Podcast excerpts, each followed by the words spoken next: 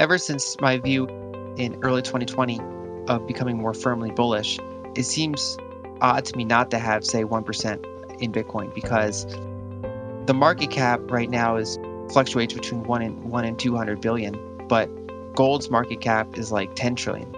Based on estimates for how much gold, above ground gold exists in the world and what its current price is, it's like roughly 8, 9, 10 trillion. Bitcoin is still a small market cap. It's still very low investor allocation to Bitcoin. Gold is like a large cap store of value. Bitcoin is a smaller cap speculative store of value. So it's not hard to see Bitcoin eventually hitting a $1 trillion market cap. And it's not my, you know, I'm not saying it will, but I'm saying I wouldn't be utterly shocked if one day it did. For me, the best part of my podcasting journey has been a chance to refine my own investment framework through a series of conversations with extraordinary investors in every corner of the world. In this series, I, along with my co host Robert Carver and Moritz Seibert, want to continue our education by digging deeper into the minds of some of the thought leaders when it comes to how the world economy and global markets really work to try and learn how they think. We want to understand the experiences that have shaped them the processes they follow, and the historical events that have influenced them. We also want to ask questions outside our normal rules based playground. We're not looking for trade ideas or random guesses about an unknown future, but rather knowledge accumulated over the course of decades in the markets to try and make us better informed investors. And we want to share those conversations with you. Our guest today He's absolutely brilliant when it comes to removing financial noise and filter down into precise and actionable information. So I'm convinced you will enjoy our conversation with Lyn Alden of Lyn Alden Investment Strategy. Lyn, thanks so much for joining us today for a conversation as part of our mini series into the world of global macro, where we relax our usual systematic or rules based framework to provide you with a broader context as to where we are in a global and historical framework and perhaps discover some of the trends that may occur in the global markets in the next few months or even years, and ultimately how this will impact all of us as investors and how we should best prepare our portfolios. So we are super excited to dive into many different topics in the next hour or so, not least because you are someone who publishes a lot of great content that is based on detailed data and charts and analysis and history and you are very generous when it comes to sharing this on Twitter and other platforms. But let me kick it all off with a kind of a 30,000 feet question, and that is just I would like to know, and I, we've asked all of the guests in this series the same question to begin with, and just kind of where you think we are in a bigger global macro picture. There has certainly been a lot of people comparing these times to the history uh, different bubbles and and and of course also back to the 30s and 40s and i know we're going to come to that uh, for sure. But just for now at least sort of when you look at the world right now what what do you see? So thanks for having me. I'm happy to have this chat. So to answer your question i kind of view us as bumping into the the high point of two very long term cycles. So one cycle is the long-term debt cycle in the US. So in addition to the normal 5 to 10 year business cycle where credit builds up and then it gets deleveraged and then it builds up again. That tends to compound over the long term, right? So even though it deleverages each time, it never really deleverages back down to the place that it started at, especially as interest rates have declined for about four decades now. They're able to build up more and more leverage as a percentage of GDP and as a percentage of other uh, ways of measuring it. So historically every you know 50 to 100 years you kind of get to a point where you have a, a, much larger deleveraging event and a much larger phase shift in that so there have been some investors that cover that a lot, like Ray Dalio, but there's a lot of basically evidence that we're kind of ever since the great financial crisis and then still in that period now, we're kind of bumping into that high watermark of how much debt you can possibly have in the global economy. The last time we ran into this was back in the 1920s, 1930s, 1940s. So that's one long term cycle we're witnessing right now. And then the other one is kind of the current global monetary framework that's very dollar centric because in many ways the world has kind of outgrown that system and yet is still constrained by it. So over the past 50 years that the system's been in place, the US has basically had to run very large trade deficits and has basically had to export its supply chains to facilitate global trade in dollars and to maintain the global reserve status for the dollar. But now the globe has kind of entered a peak stage of globalization and seems to be pulling back. And uh, so much accumulated trade deficits has resulted in the US having a very negative net international investment position and has really decreased its ability to manufacture things. And we've really kind of bumped into that over the past several years. So we're kind of watching these two kind of really long term cycles start to run into the ceiling here. Yeah, no, absolutely. And it's quite interesting, right? Because when I mentioned to our previous guests this thing about that, you know, some people are comparing this to the 30s, like as you say, Ray Dalio, certainly one of the more vocal people for a while, and and and you know the way he lays out his his playbook. But a lot of these people have kind of pushed back a little bit and say, yeah, you can always find um, similarities to these periods. But then I ran into some of your recent research where you make a really, really compelling case about the 30s and the 40s and how you compare that to the 2010s and the 20s. So, if you don't mind, take us into that comparison because I think, I really think all of our listeners will benefit a lot to hear how you line that up and and why we need to pay attention. Sure. And yeah, so every one of these cycles, there's always differences.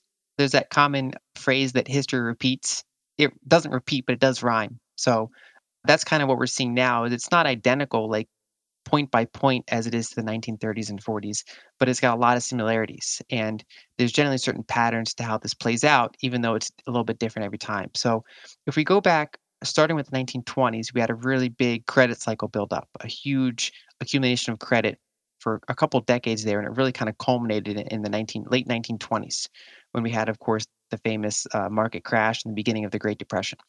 And during that period, private debt as a percentage of GDP reached all time highs.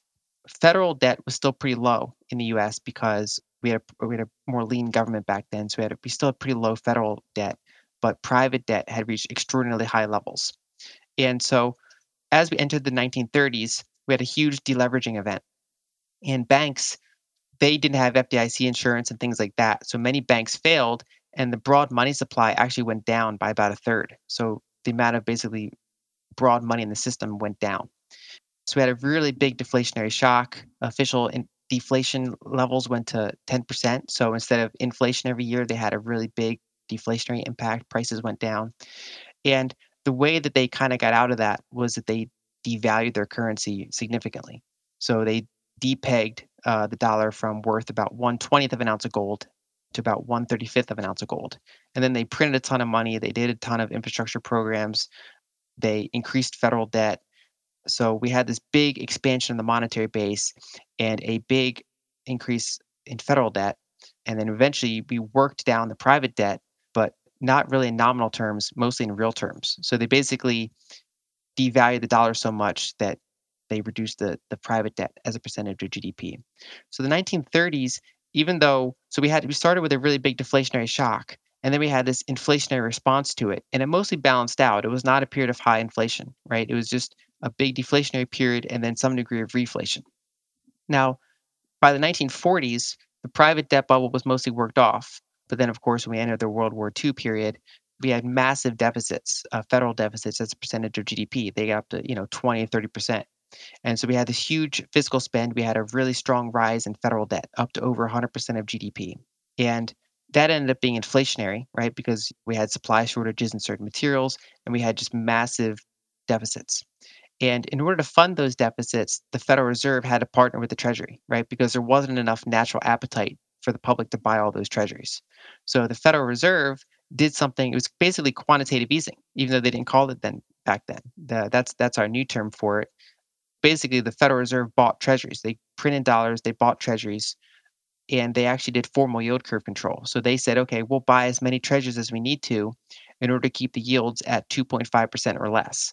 So throughout that whole decade, the whole 1940s, treasury yields were locked under 2.5%. But inflation at some years went into double digits for a period of time. We had a pretty kind of staggered inflationary environment.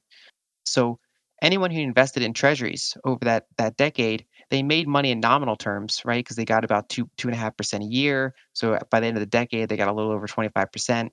But their purchasing power in real terms diminished because it failed to keep up with CPI inflation. And that's actually how they managed to reduce their federal debt as a percentage of GDP. because even though they never actually decreased the nominal amount of debt, they locked the yield curve below inflation rate and they kind of inflated away a lot, a lot of that debt. So if we look fast forward all the way to the great financial crisis, right, we had a similar event to the 1929 period where we had a massive buildup taking decades to do in the private sector. So we reached total debt levels that were even slightly bigger than back in 1929.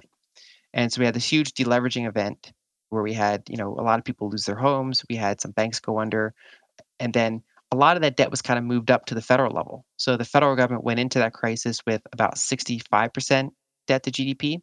But by the end of that crisis, we were up to over 100% of debt to GDP. So a lot of that leverage was pushed up to the sovereign level. And then for several years, we've had a very disinflationary environment because even though we've had kind of inflationary policy response in the form of QE, a lot of that just went to recapitalize banks, and we had it was offset by a lot of that deleveraging, especially in the consumer market. Mm-hmm. But as we went into this crisis, we had corporate debt build up again. We have federal debt at 106% of GDP. And now, with COVID happening and the economic shutdown, we have deficits that are as large as they were roughly in World War II. So we're running 20, 30% deficits because you know we're already at like 20% deficit and the year's not over yet. They're still talking about more fiscal. So we don't mm-hmm. know what the final number is going to be. So we're running very large deficits and this isn't going to go away in a year or two even if even as things start to recover, the amount of joblessness means that the tax base is, is damaged. The amount of stimulus that they have to do to kind of keep people afloat is is higher. So we're going to see deficits that are very large for several years. And so it's it's kind of mimicking, in my opinion, a lot like the 1940s, where we see we've already kind of worked off a private debt bubble, and now we're kind of working with uh, sovereign debt bubbles, both in the U.S. and elsewhere in the world. Yeah, no, I mean it's it's a very very logical way of of comparing things for sure. Um, but as you say, of course, it's never going to be exactly the same, and we certainly know that from from our world as well. Rob, what's on your mind today? Yeah, it's a very neat comparison, and uh, the the fact that the dates work so well from uh, you know 19, 1929 being a bit like 2008, and we're sort of yeah. ten years on from that, in the same way that the, the 1940s was ten years on from yeah. from 1929. I mean, obviously that there are there are some differences, right? So, I, I guess the, the way that the economy was affected by the war is quite different from how the economy has been affected by COVID. That's, the first thing. But the second thing is interest rates. So I think um, the 1940s, like US 10 years, was you, you actually gave us a figure. They're about 10, 2.5%. Um, and now we're, we're, we're about 70 basis points. So we're, we're, we're some way below that. And actually, I did a kind of quick back of the envelope calculation, and I'm, I'm I multiplied the interest rates in 1930 by the, the, the federal government debt over GDP ratio, and then I did the same calculation today.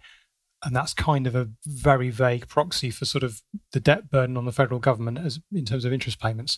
And that came out scarily almost exactly the same number. So that intuitively the the interest rate being lower is kind of compensating, at least on the federal government side, for yeah. the for the um, debt to GDP ratio being higher.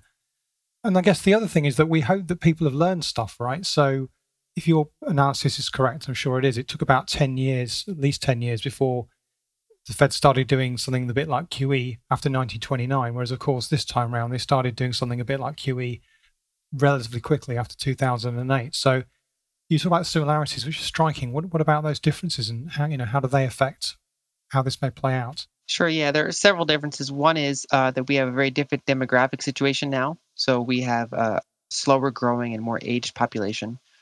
So, all else being equal, it can be harder to get those higher inflation levels that we saw in the 1940s. Also, we don't at the current time, hopefully, have a, a war, a hot war. So we have more of a kind of a cold war, a little bit, sort of a, a decoupling, economic decoupling. Another thing, though, that's different is that this time we have a, a federal, very high federal debt and very high private debt at the same time. So back then, we had kind of one after the other. First, we had a private debt bubble, then we had a federal debt bubble. So they worked them off kind of separately a decade apart. Whereas in this time, we had a partial deleveraging 10 years ago, particularly in the housing, the consumer segment, but we did not have a deleveraging really in the corporate sector. And then of course we've had an increase in the in the federal sector. So at the current time, overall public and private debt to GDP is very high. If you combine all sources of debt, something like 350% of GDP if you look at federal debt and private debt basically we have a larger debt problem to work through but we also have a more diversified economy. We have uh, slower demographics. And one thing that can make somewhat of a comparison to World War II is that back then we had supply shortages, right? So we had a lot of materials used for the war.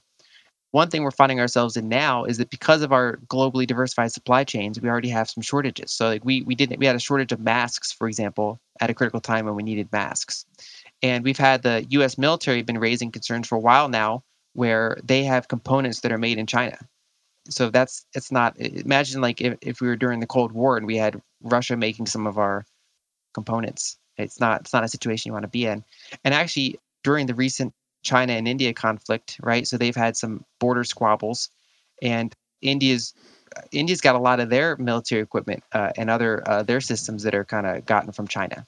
So it's kind of a really interesting situation where if they're trying to resource supply chains and try to avoid having those supply chains in cheaper places in the world, that can be inflationary if they try to bring some of those supply chains home, which can be higher cost but can be more resilient. So we have kind of situations where it, it rhymes in some ways, but we have uh, pretty stark differences as well. So, Lyn, how do you think? I mean, this may sound like the million dollar question, but how do you think we'll get out of this? Because there's obviously the deflationary forces that you've just mentioned, one of them being demographics, right? The other one being the virus and the economic environment and all of that. But then when we look back on fiat currencies, you know, one observation is that essentially all of the fiat currencies that still exist, many of them don't exist anymore. They're long forgotten. But those that still exist, they've all devalued. So it, it seems to me, and, and, and I may be the uninitiated here, but the feeling that I think people get, myself included, is that there's more and more debt, more and more federal debt, more and more private debt. Interest rates at zero. There's more QE, QE forever, QE infinity, this, that, and the other thing. There's a new trick pulled out of the head every single time. And I guess at some point, this may be completely wrong, but maybe the end game is they will, they being the Fed, any central bank, they will at some point succeed in generating inflation or our behavior will succeed in generating inflation because we think differently about the world or supply chains break and uh, it's kind of like a different behavior of people in the economies. And then the thing that has happened so many times before happens again which is inflation. And that's the solution quote unquote solution to the problem rather than a default. Yeah so i my base case is that we're going to see higher inflation in the 2020s now, exactly how high will depend on a lot of variables. So, just like how the 1940s are more inflationary than the 1930s, I think we're going to see a high probability that the 2020s are more inflationary than the 2010s. And a big reason for that is because back in the in the 2010s, a lot of this QE that they did mostly went to recapitalize the banking system. So banks went into that crisis with about 3% cash as a percentage of assets, right? Because we, we had deregulated the financial system. So we had very low cash levels. So part of the way that they got out of that crisis was the Federal Reserve created a bunch of dollars and they bought assets from those banks. So they, after the first round of QE, banks were brought up to about 8% cash levels as a percentage of assets. And by the time that QE3 ended around 2014, banks had 15% cash as a percentage of assets. And they slowly worked that down over several years. They got down to about 7%. That's when we had the repo crisis last year in September. And ever since then, we've they've been treading water. And in this most recent QE, that was brought up to 15% cash again by the, the Fed. Now, back then, that's where most of the QE winded up. It went into the treasuries, it went into mortgage-backed securities, and it all just kind of went onto bank balance sheets for the most part. Whereas now, what we're seeing is because fiscal deficits are so large, and there's so much, you know, they did $1,200 checks to people. They did $600 a week in extra federal unemployment for four months there, going through the end of July. We're probably going to see more rounds of fiscal. We already have kind of a agreement between both the president and the Democrats and, and the Senate that they're going to do some sort of fiscal this year, most likely again. They just don't know what shape that's going to take yet. And then probably in the years ahead, we're going to see some infrastructure because it's going to take a long time to get kind of out of this unemployment mess. So a big difference that can actually have them quote unquote succeed in causing inflation is that instead of a lot of these QE winding up in asset prices and winding up in the financial system, a lot of it is getting injected more into the economy in the form of business loans that turn into grants and helicopter money to consumers, extra unemployment benefits, that sort of thing. So as we have a massive run up in deficits and the money supply, and as they lock treasury yields, you know, wherever they want them to be by buying as many treasuries as needed, we could start to see a more inflationary environment and currency devaluation compared to uh, harder assets like say precious metals. Yeah.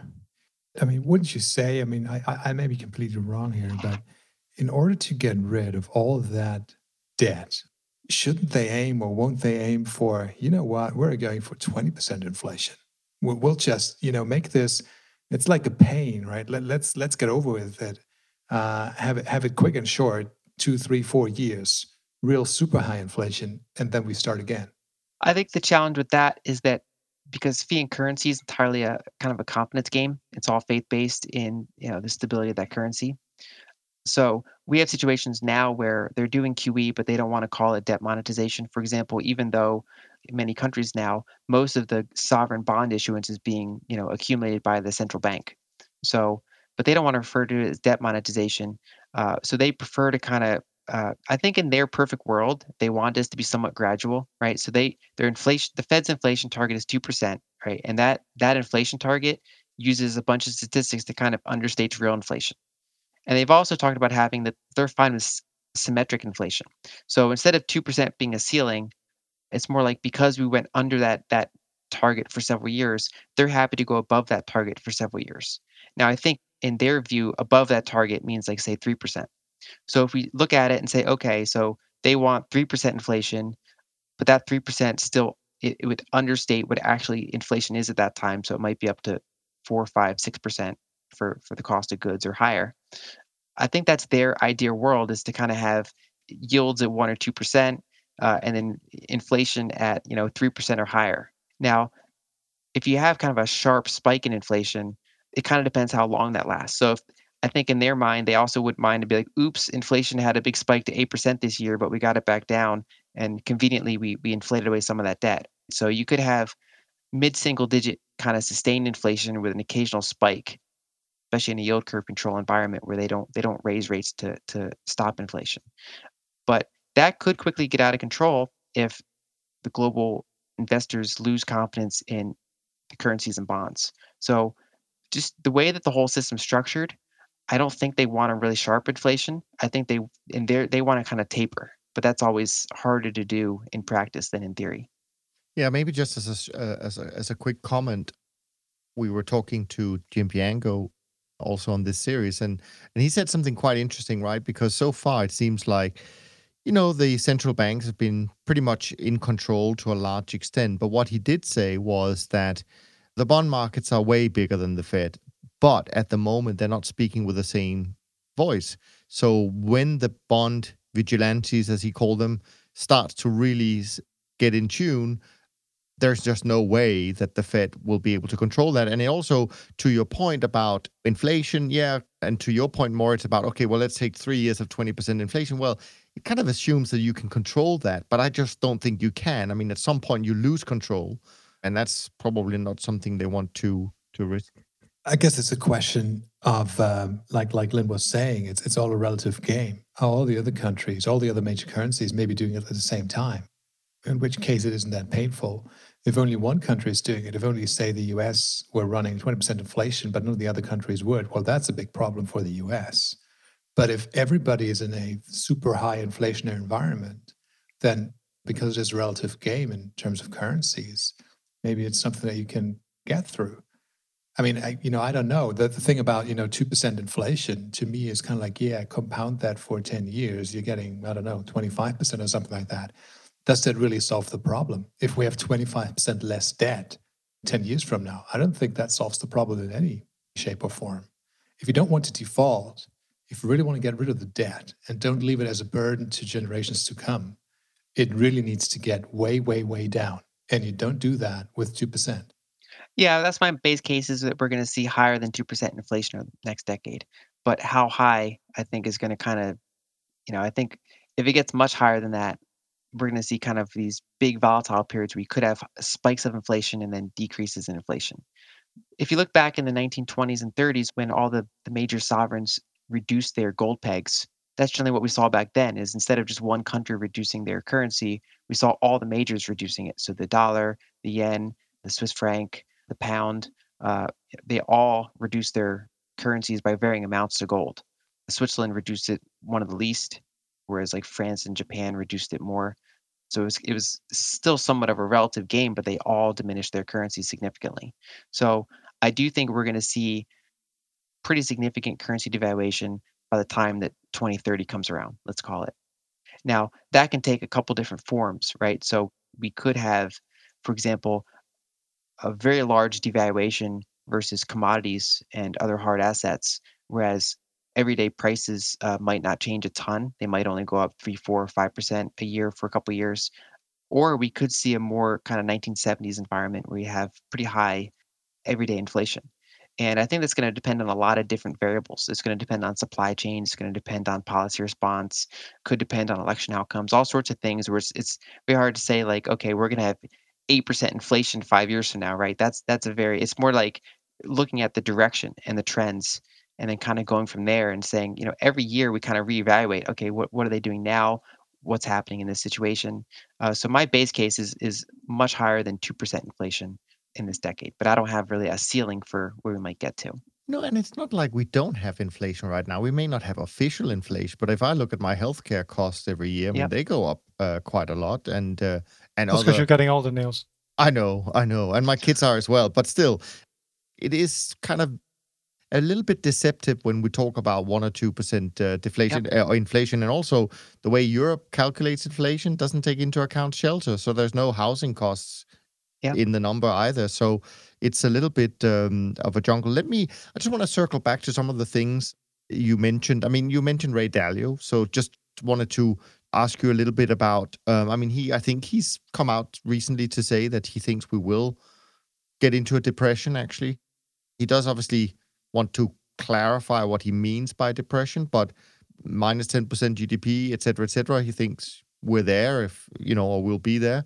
So that's one thing. And the other thing is, of course, you mentioned these debt, long-term debt cycles, where he's also done a lot of work on this. And and of course, we have other cycles in general. You talk about the business cycle, eh, but we have also war cycles, right? And even though we say right now, well, okay, we don't maybe envisage a world war or something large, we have people like Nouriel Roubini who definitely believes that we're going to be, or the US is going to be in a hot war with Iran before the election.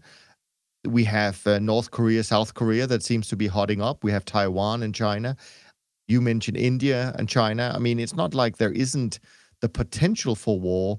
And then on top of that, we have this other cycle that we've talked about on this podcast, which of course is uh, is kind of a demographic uh, cycle based on uh, the work from uh, Neil Howe and, and Bill Strauss in terms of the generational turnings. And we are in a fourth turning according to their work. And obviously, they wrote it 30 years ago and it's been spot on, really. And often these cycles, they actually end in war. I don't think there are many examples where it didn't end in a big conflict. So, do you take that into to your uh, perspective when you look at the world? I certainly think it's a risk to consider. And I think Howe's work's been great because you know his his uh, fourth turnings tend to coincide with the kind of the popping of these long term debt cycles. So I don't I don't think that's a coincidence, right? right? So, and now that we've had this big COVID thing, so this huge kind of global pandemic, even more impactful is the actual government shutdowns because that's in order to control the pandemic. All these different countries have kind of experimented in different ways, like uh, a lockdown the whole country, or in many cases, Asian countries have been able to kind of only do partial lockdowns because they've had more experience with pandemics and they've kind of their population's more kind of apt to self quarantine in a way while still keeping things functional. In the US, we've kind of been hit or miss depending on certain areas. So, and some countries like Sweden have elected to stay open more. Uh, so we've had kind of experiment to see how these different countries handle the the pandemic and how seriously they take it. So we already kind of have our that's in some ways it's more of our war event, right? Because we have the biggest economic shock since World War II, essentially, and the biggest deficits globally since World War II. Now, whether or not that ever translates into a hot war later this decade, I think that's you know there's a lot of variability there. So one deterrent is that many of these countries are nuclear powers. So the whole Cold War never really ended in a hot war. It just kind of burned itself out. So I think we're certainly entering a period where the US and China are more in a Cold War situation. And whether or not that translates into hot wars uh, in the Middle East or proxy wars like that, that could be kind of, kind of considered a proxy war. Or if we have more India and China skirmishes, both of those are nuclear powers. Mm-hmm. Uh, so it's certainly a ton of risk there if we see hot war among these countries. So my emphasis is less on the geopolitics. So something I always kind of keep in mind, and I follow certain people that kind of specialize in that area. But I do think that kind of leads back to the point of countries wanting to localize their supply chains more. Because mm. the worst situation you want to be in is that a fifth of your supply chains are in your adversary's country, right? So you don't want to rely on on masks from China if you're in a contest with China in a great war struggle, right? So even if it's not a hot war, if it's a cold war, you still don't want most of your medicines made in your cold war antagonist. Mm. So those reshoring of supply chains can be quite inflationary because, as you pointed out, we've had very uneven inflation. So things like healthcare, education, services in general, things you can't outsource, we've had pretty high inflation. And if you look at, say, the money supply, right? So over the past decade, the money supply, broad money supply in the US has increased by about 7% per year on average. Now, if we were having this conversation last year, I would have said it was 5 or 6%. But because we had a massive 25% increase in the money supply just in the past six months, that 10 year rate has already increased to 7 or 8%. So we've had pretty high monetary base inflation, but it hasn't really translated into a ton of prices because some of those prices were offset by technology and offshoring. So things like televisions, phones, and any sort of devices in general have gone down. Commodities have been in a, in a pretty cheap decade because we had a ton of exploration in the past decade, and we've kind of had this period of excess supply. So we've had pretty cheap commodities, pretty cheap electronics, uh, all these offshoring. So if we start to kind of enter a period of higher commodity prices and a period of reshoring some of the supply chains, that kind of puts a, a bottom in how much deflation we can get in those areas. We could have inflation in those areas while we also have high inflation in some of those services areas. So that's why I think the 2020s, uh, in addition to the amount of money printing that's happening, is that we have a, a reshoring effect. And I think together that could be pretty inflationary. Yeah, I guess the other thing that, that's gone up in value is is housing and as an asset, but also the kind of cost of housing, which is another yeah. one of these things you can't offshore. You can't go and live in China. Yeah. Um, you have to live in, in New York or or near London in my case, or or uh, you know in, in Switzerland and, and uh, Germany and the other guys. So it's always interesting to think um, about the the likely portfolio that one should have if you have some expectation about the future. So if you want to put together a, portfolio you think will be protected against inflation, you can you can do it a couple of different ways. One way is to go and look at past inflationary periods, and so what assets did well in you know the 1970s, for example, or even further back into the early 1940s. The other thing you can you can do, I guess, is to try and reverse engineer from these ideas and say, well, I, I think there's going to be inflation in in in these things which you know, were offshored and therefore that brought the costs down. And then if they're reshored, so, you know, upon a principles first approach, if you like. What are the main differences between those two approaches? What what kind of different answers would, would they give you? This is a very long and complicated way of basically asking you, given you know this current inflationary period that's coming, you know, what assets would you advise using to, to potentially hedge against that, given the nature of it may be quite different from what we've seen in the past? Yeah, so I'm I'm pretty bullish on precious metals and commodities more broadly. So specifically around late 2018, I turned bullish on gold because we saw the growth, the top of the growth cycle. So even though GDP continued to grow in 2019, we had a much slower period of growth. And so uh, we also had gold was pretty cheap and had some positive trend signals. So I I turned bullish on gold then. And throughout this cycle, we've had we've had dips and and and rallies along the way. But I continue to see this as part of a long-term uh, trend that gold, silver are going to do very well in the 2020s, even though they'll have they'll have big corrections along the way, most likely. And then commodity producers, I've been uh, more hesitant on until very recently. So I've been sticking to some of the most conservative commodity producers because even though I considered that we're probably looking forward to inflation in the coming decade, I also was my analysis was showing that we're probably at the at the towards the end of a business cycle. So as things were slowing down in 2019, I was saying, okay, we have to kind of separate durations here. So I'm bullish on commodities long term, but I'm worried that we're going to get a, a, a, drop in the near term. And so of course we had COVID come along and that we had a big, bigger drop than I, I would have guessed. I wouldn't have expected negative oil prices, you know, back in 2019. So going forward now, I'm more broadly bullish for the long term on commodities, uh, including copper producers, all the different kind of uh, metals that are useful for solar panels, electric vehicles, electrical grid, because people often talk about renewable energy, which is a shift essentially from oil to metals because electric vehicles, solar panels, electrical grid, they all use more copper, silver, nickel, battery metals, all these different kind of commodities. And we have not had a lot of exploration. So I like to combine the present and the past when looking at how these play out. So we know from the past that inflationary environments, scarce assets do pretty well. So that's gold, silver, commodities. Now in the 1940s, you had an exception because gold was pegged to the dollar. So gold in nominal terms did not really appreciate in the dollar. Uh, but we had silver go up uh, pretty significantly. We had other commodities go up. And of course, in the 1970s, when they were all depegged, we had a very strong commodity cycle. So I do expect that a broad basket of commodities and uh, high quality commodity producers should do pretty well throughout the 2020s. I think real estate is more hit or miss. So we could have, uh, you know, city real estate is very expensive, whereas in the U.S., for example, a lot of suburban real estate is still pretty reasonably priced. So for investors that can get a very low long-term fixed rate mortgage on a decent home, I think that could be a decent hedge against inflation. Whereas like a, a really expensive penthouse in Manhattan, for example, is unlikely to maybe have that kind of hedge, especially if people want to kind of move out of cities a little bit. So that's kind of my view going forward is that we look at the past to see what is generally considered an inflationary hedge. Uh, and then now we have this environment where we want, we want to have similar assets, but it's always useful to pay attention to what's going on in that specific metal. Is, is that metal kind of an exception to the rule, or can we consider it uh, part of something that's going to do well? There's also Bitcoin nowadays. There's kind of scarce digital assets that are, you know, pretty controversial that people can dabble in. So I think the same sort of things will do well, but it's always a little bit different.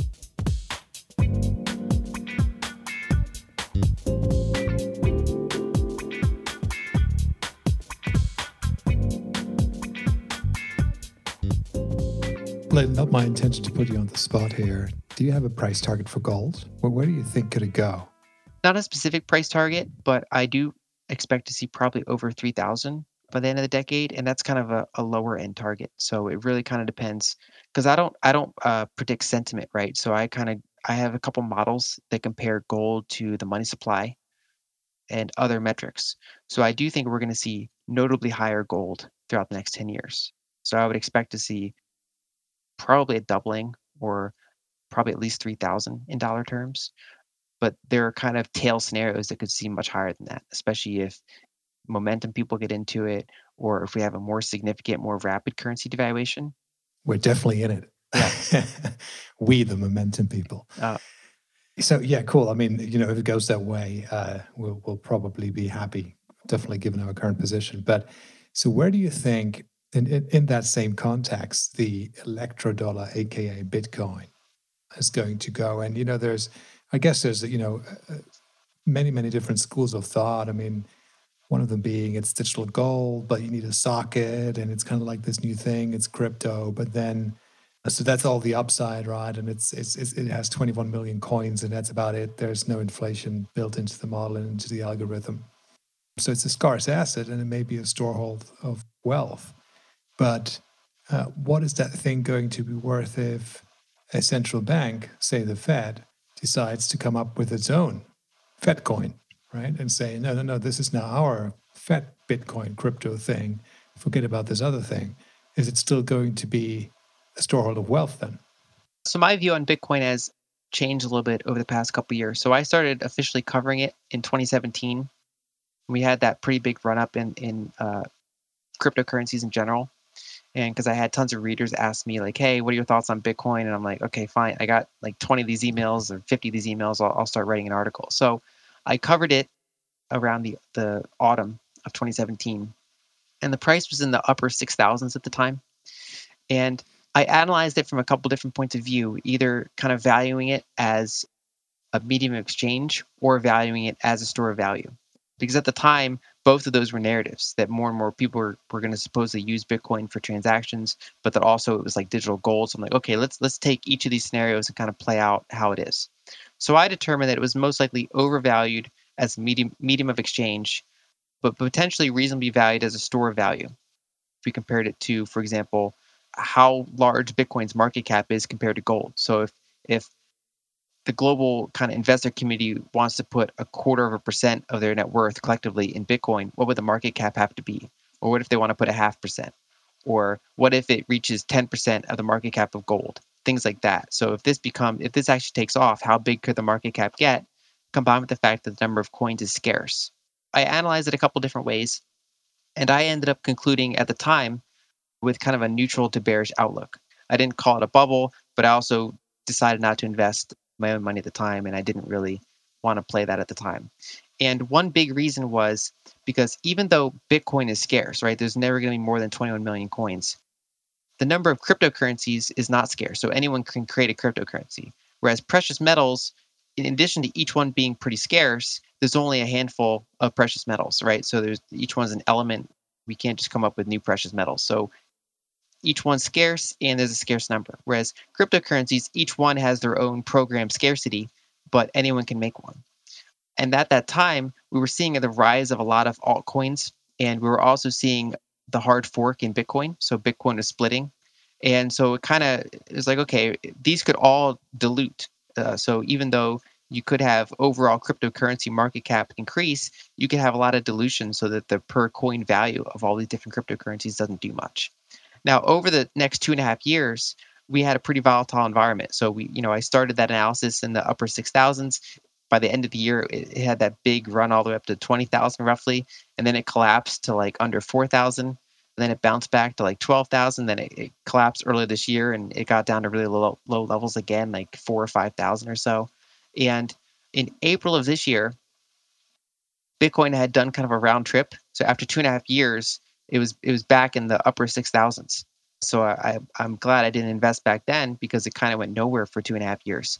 But we've seen a couple things strengthen. So we've had a decline in altcoins. So Bitcoin's market share has regained levels compared to 2017. So Bitcoin's network effect has strengthened. So instead of Bitcoin being diluted by a lot of these other coins, Bitcoin uniquely is retaining a lot of market share. And also, we've seen a settling of these hard forks. So we had Bitcoin retain almost all of the market cap from these hard forks. We also have things like Robinhood, Square, PayPal just announced. Uh, all these different kind of platforms uh, include cryptocurrencies and particularly Bitcoin. So some of them are Bitcoin only. Other ones include trading for uh, multiple cryptocurrencies. So I think Bitcoin uniquely has become kind of established as uh, sort of a digital speculative store of value for many people. And it has a very kind of a well designed protocol. So, my view is since April 2020, I have been bullish on Bitcoin and I, I consider it a, a more volatile speculative asset. So, I wouldn't allocate to it as much as I would, say, gold. But I am bullish on that going forward. And there are some tail risks from governments trying to ban it. So, I don't consider something like a Fed coin to be a real threat to it because even a, a central bank cryptocurrency, even though it could have similar traits, it wouldn't be scarce, right? They control the protocol so they can create all sorts of extra currency. Whereas Bitcoin is decentralized and inherently scarce. And that's part of what makes it unique. It also has a really well designed protocol where it's got the halving event that happens. So it has a slower supply over time and it has uh, difficulty adjustments. It's a very well designed protocol. So my concern is not kind of competing central bank currencies. My concern would be government attempts to ban it or disallow it, which could reduce, kind of makes it a black market item rather than kind of a broad asset. So that's that's kind of the tail risk I'm watching. Yeah, it, it, it may do that, but you know one of the things that I also see is Bitcoin now has kind of like there, there's a tribe behind it. I mean, there, there's a bunch of people that really think you know this is it millennials, younger type of guys, you know, they're like, you know, this is our thing. Even if government came in and said, yeah, you know, we don't want you dealing in that stuff anymore, it's now illegal, its value isn't going to be zero. Yeah. Because, you know, they can't turn off the internet. Yep. It's always going to be there. And there's now a couple of people that kind of like, they've got infected with the Bitcoin virus and they're not going to let it go. Yeah. Right. So if there's only 21 million coins, what I always say is, you know, there's a greater risk not being exposed to Bitcoin than it is being exposed to Bitcoin because at least your downside is defined at zero, but your upside is completely undefined. It could be anything. Yeah, that's how I view it. So I think it's ever since my view in early 2020 of becoming more firmly bullish, it seems odd to me not to have, say, 1% in Bitcoin because, yes. you know, the market cap right now is fluctuates between one and one and 200 billion, but gold's market cap is like 10 trillion. Based on estimates for how much gold, above ground gold exists in the world and what its current price is, it's like roughly 8, 9, 10 trillion. Bitcoin is still a small market cap. It's still a very low investor allocation to Bitcoin. Gold is like a large cap store of value. Bitcoin is a smaller cap speculative store of value. So it's not hard to see Bitcoin eventually hitting a $1 trillion market cap. And it's not my, you know, I'm not saying it will, but I'm saying I wouldn't be utterly shocked if one day it did. So putting, say, a 1% allocation of portfolio into Bitcoin, it could go to zero or, you know, it could, it could say its value gets cut in half. It could kind of diminish. You know, I don't think it would ever actually reach zero, but it could go down significantly. But you've wasted almost none of your capital. Whereas you could have another one of these massive run up, especially you know we've had the recent halving, so we have supply kind of getting low and low. There are people that just exactly. never sell their coins. So I'm pretty bullish over the next call it two to three years to see how this kind yeah. of how this plays out. Let's not forget. I mean, the government has made the possession of gold illegal before. Yep. So if, if they make the possession of Bitcoin and dealing in Bitcoin illegal, maybe they're doing the same for gold again. And that would have a much, much greater impact. that's interesting because back in the 1930s, when the US made possession of gold mostly illegal, some people turned it in, but a lot of people just held it, right? So it wasn't a very enforceable policy. Like they didn't go door to door with guns trying to get everyone's gold. They just kind of, kind of, anyone who had gold, a lot of them just kind of went underground and just kind of never mention it again, right? So with Bitcoin, because it's it's encrypted, it's decentralized, a lot of that could just kind of go underground, and you know they don't turn in their Bitcoin. So I do think Bitcoin is not unique in potentially being banned, and it also has some resistances to being banned. So I do think banning of it could affect its price negatively, potentially. I don't think it would make it go to zero, especially because not every country is going to ban it, right? So it's all it's a globally, you know, it's mined worldwide, it's traded worldwide. So it's got a lot of resilience. I mean, I take your point about that, uh, but I'm pretty sure I read some articles last week about China actually confiscating people's accounts that had Bitcoin. So, okay, we may not think that that's going to happen in, in our side of the world, but it's certainly happening elsewhere, it seems like. The other thing, I mean, I, I get the point about Bitcoin and I can see the attraction of it. And same with gold what worries me a little bit is that there's so many people who agree that gold is going to fly and Bitcoin is going to fly. And, you know, as long as gold hasn't broken that 1923 level, which is the high in 2011, but I would say this could be a, just a one big correction. And and if I'm not mistaken about, I don't, I'm sure you do this uh, because you seem to be doing an incredible amount of detailed research. But and I had this discussion with a client of mine yesterday about commodities in general. You know, should you have it as a buy and hold type strategy? Or in our discussion, of course, he was thinking about it whether it's better to have it as a kind of a trend following, long short type in investment. Because if I'm not mistaken, you may know this better than I do, but if I look, if I think about gold cycles, and it could be the same for other commodities, I wouldn't be surprised if some of them are a little bit like the interest rate cycle, about 35 years. But actually, most of that time, so about 20 plus years of that time, is spent going down, not going up. And so I think sometimes people, I mean, you, if you time it perfectly with any investment, you're golden, so to speak. But I think there is a, I think there is a little bit of a misconception that these things actually just go up and up and up over time. I mean, I think history shows us that they spend more time going down than they go up. And and last time we had this perfect commodity situation and I know commodities in general have been going down for the last few years, so I'm not comparing the time, but I certainly remember when Jim Rogers came out with all these long only commodity indices right at the peak. And everybody poured in, but it's just been a very hard investment to uh, to sit with for the last 20 years or whatever it is. But it's interesting. One thing I wanted just to come back to, um, I know we're jumping around a little bit in terms of this massive amount of debt we have in in in the world. What about debt jubilees. Is that something that you've studied or have an opinion about? I mean, is that the only way we can get out of this mess, so to speak?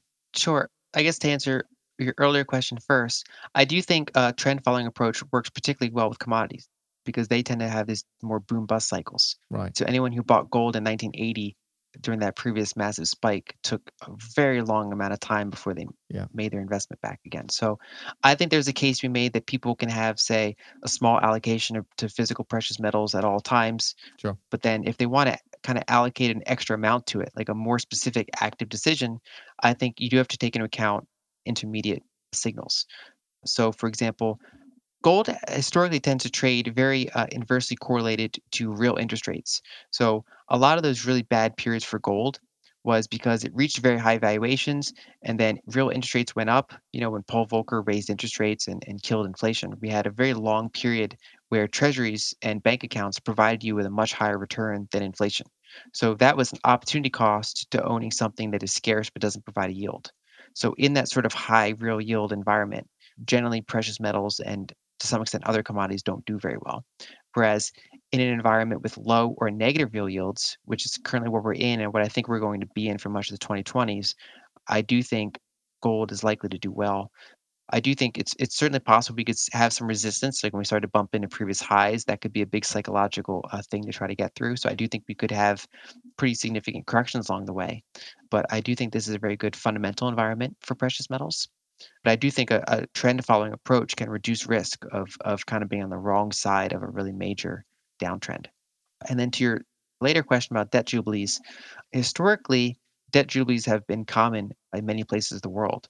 So going back to Greece and the whole Mesopotamia, literally thousands of years of, of debt jubilee history. Now, in more modern times, it's often taken the form of currency devaluation Mhm. uh, as opposed to outright debt jubilee. So we've had things like yield curve control or or depegging a currency so it was you know backed by gold and then it's not anymore. So for example, the dollar has gone from one twentieth of an ounce of gold to what is it today? Almost one one thousand eight hundred. So we've had a very significant devaluation of these currencies. So it's almost like we have a mini debt jubilee every couple decades with a big inflationary cycle. So I think debt jubilees are something to look out for in this 2020s period. But I think a lot of them could take the form of currency devaluations so that you basically do a, a soft debt jubilee rather than a nominal one. So if you look in, say, the 1940s or the 1970s, anyone holding treasuries basically provided the US government with a debt jubilee because it didn't default, right? But it lost purchasing power.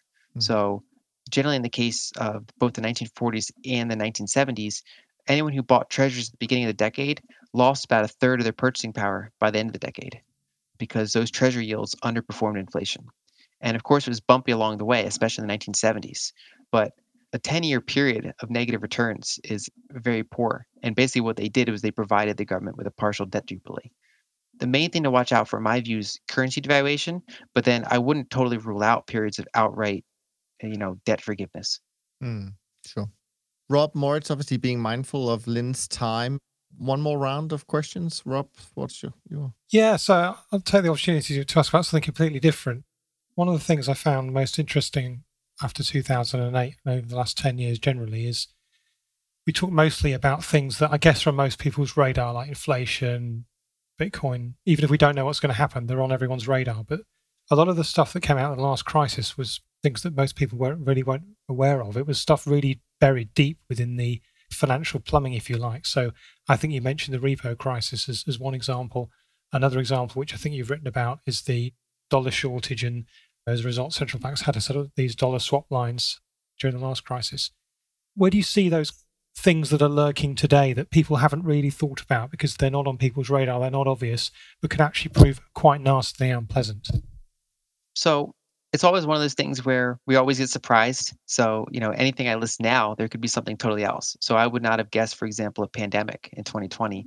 I had been writing about how, you know, with high debt levels, we're very exposed to, some sort of shock, but I could not have predicted the actual shock would have been a global pandemic coming out of China, for example. So that's always kind of that just un, unexpected thing.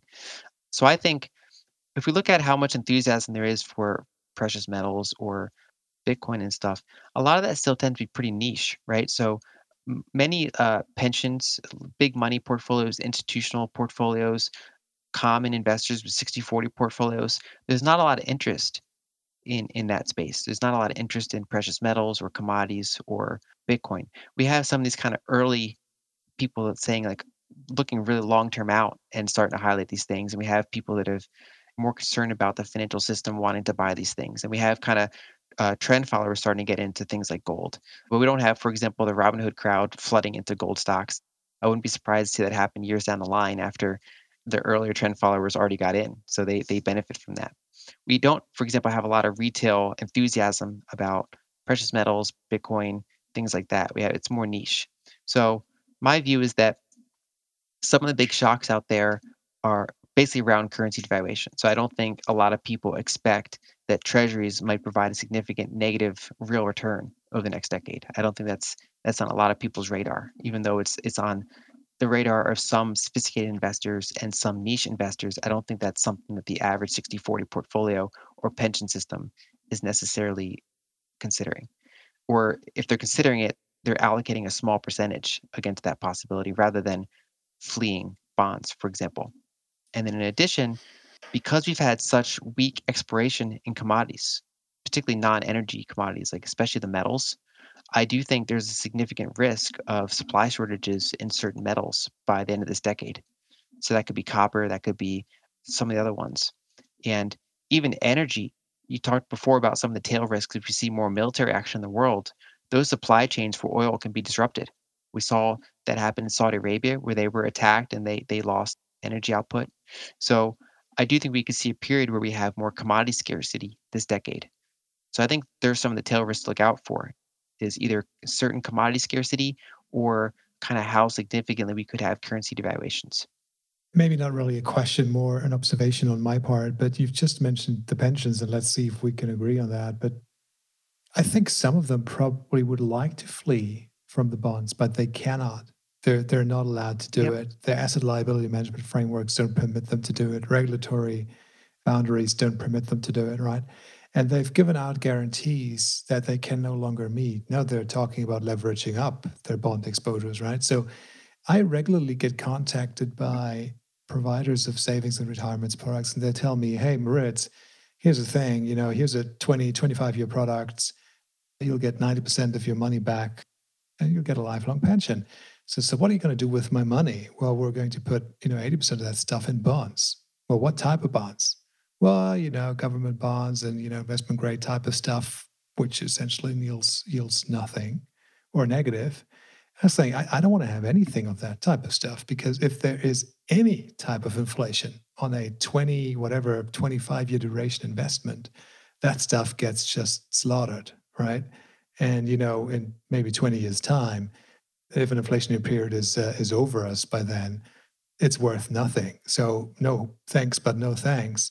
I'm really not interested in being long bonds, you know, apart from my trend following portfolio, which is long bonds for as long as it needs to be, but you know, it can change in an instant. But for like, you know, saying, yeah, I'm I'm happy. I'm I want to be long a pension and I'm going to be 20, 25 year long bonds and I'm not going to touch it. I think that's just ridiculously stupid. No, I agree. I think uh, there are a lot of pensions that have to own bonds, and I think that's it's kind of models that have been based over the past couple decades. We've been in this big disinflationary trend. We have had a 40 year global cycle in lower and lower yields. So bonds have had a really great run. But now that bond yields are equal or less than inflation and debt levels are so high that they can't really raise rates, I do think there's a, a pretty big risk these institutions of having so much bond exposure. And they're kind of stuck between a rock and a hard place, right? Because they, on one hand, they're supposed to invest conservatively, which historically meant bonds. But on the other hand, they've moved into equities, especially in the US, they've put a lot into hedge funds and other private investments. And as you point out, some of them are levering up now. So CalPERS is taking on leverage to try to meet their target, which is taking on leverage because you, you feel like you have to is never a good sound investment strategy, right? So there are cases where a, a sophisticated strategy could use a certain amount of leverage appropriately, but levering up purely because you feel you have to is a way to blow up your portfolio. So we're kind of seeing that at the pension level now. So I do think it's a significant risk for any of these kind of institutions that have obligations they have to meet. A lot of them have 7% rate of return targets. Right. And so I think we're likely to see pension failures and or government bailouts of some of these programs. But that can lead to further currency devaluation if you're basically printing money to bail out a pension That's right. Right. So I could step back and say, oh, you know what? It doesn't matter. I'm just going to be long bonds because if something really bad happens, it's going to be bailed out by the government. But if that happens, well, whatever it is that they're bailing out is going to be worth less Yep. because they've bailed it out with so much debt and so much money that it's just not going to be having the same purchasing power. So again, no, I'm not going to do it. Yep, that's why I prefer to focus more on harder assets this decade. I think that's going to probably be a pretty uh, good way to get defense against that sort of environment, especially if you combine it with a trend following model or other kind of approach to value it so that you know to get out of certain spikes or bubbles in those commodities. You know, I don't think it could have been a better ending to our conversation than you mentioning trend following, us being trend followers by nature. So, uh, with that, we thank you so much for spending some time with us today. We really do appreciate it, as I'm sure all our listeners do. And by the way, make sure you follow Lyn's work on Twitter and on lynalden.com, of course. From Rob, Moritz, and me, thanks so much for listening. And we look forward to being back with you as we continue our Global Macro miniseries. In the meantime, be well. Thanks for listening to Top Traders Unplugged. If you feel you learned something of value from today's episode, the best way to stay updated is to go on over to iTunes and subscribe to the show so that you'll be sure to get all the new episodes as they're released. We have some amazing guests lined up for you, and to ensure our show continues to grow, please leave us an honest rating and review in iTunes. It only takes a minute, and it's the best way to show us you love the podcast. We'll see you next time on Top Traders Unplugged.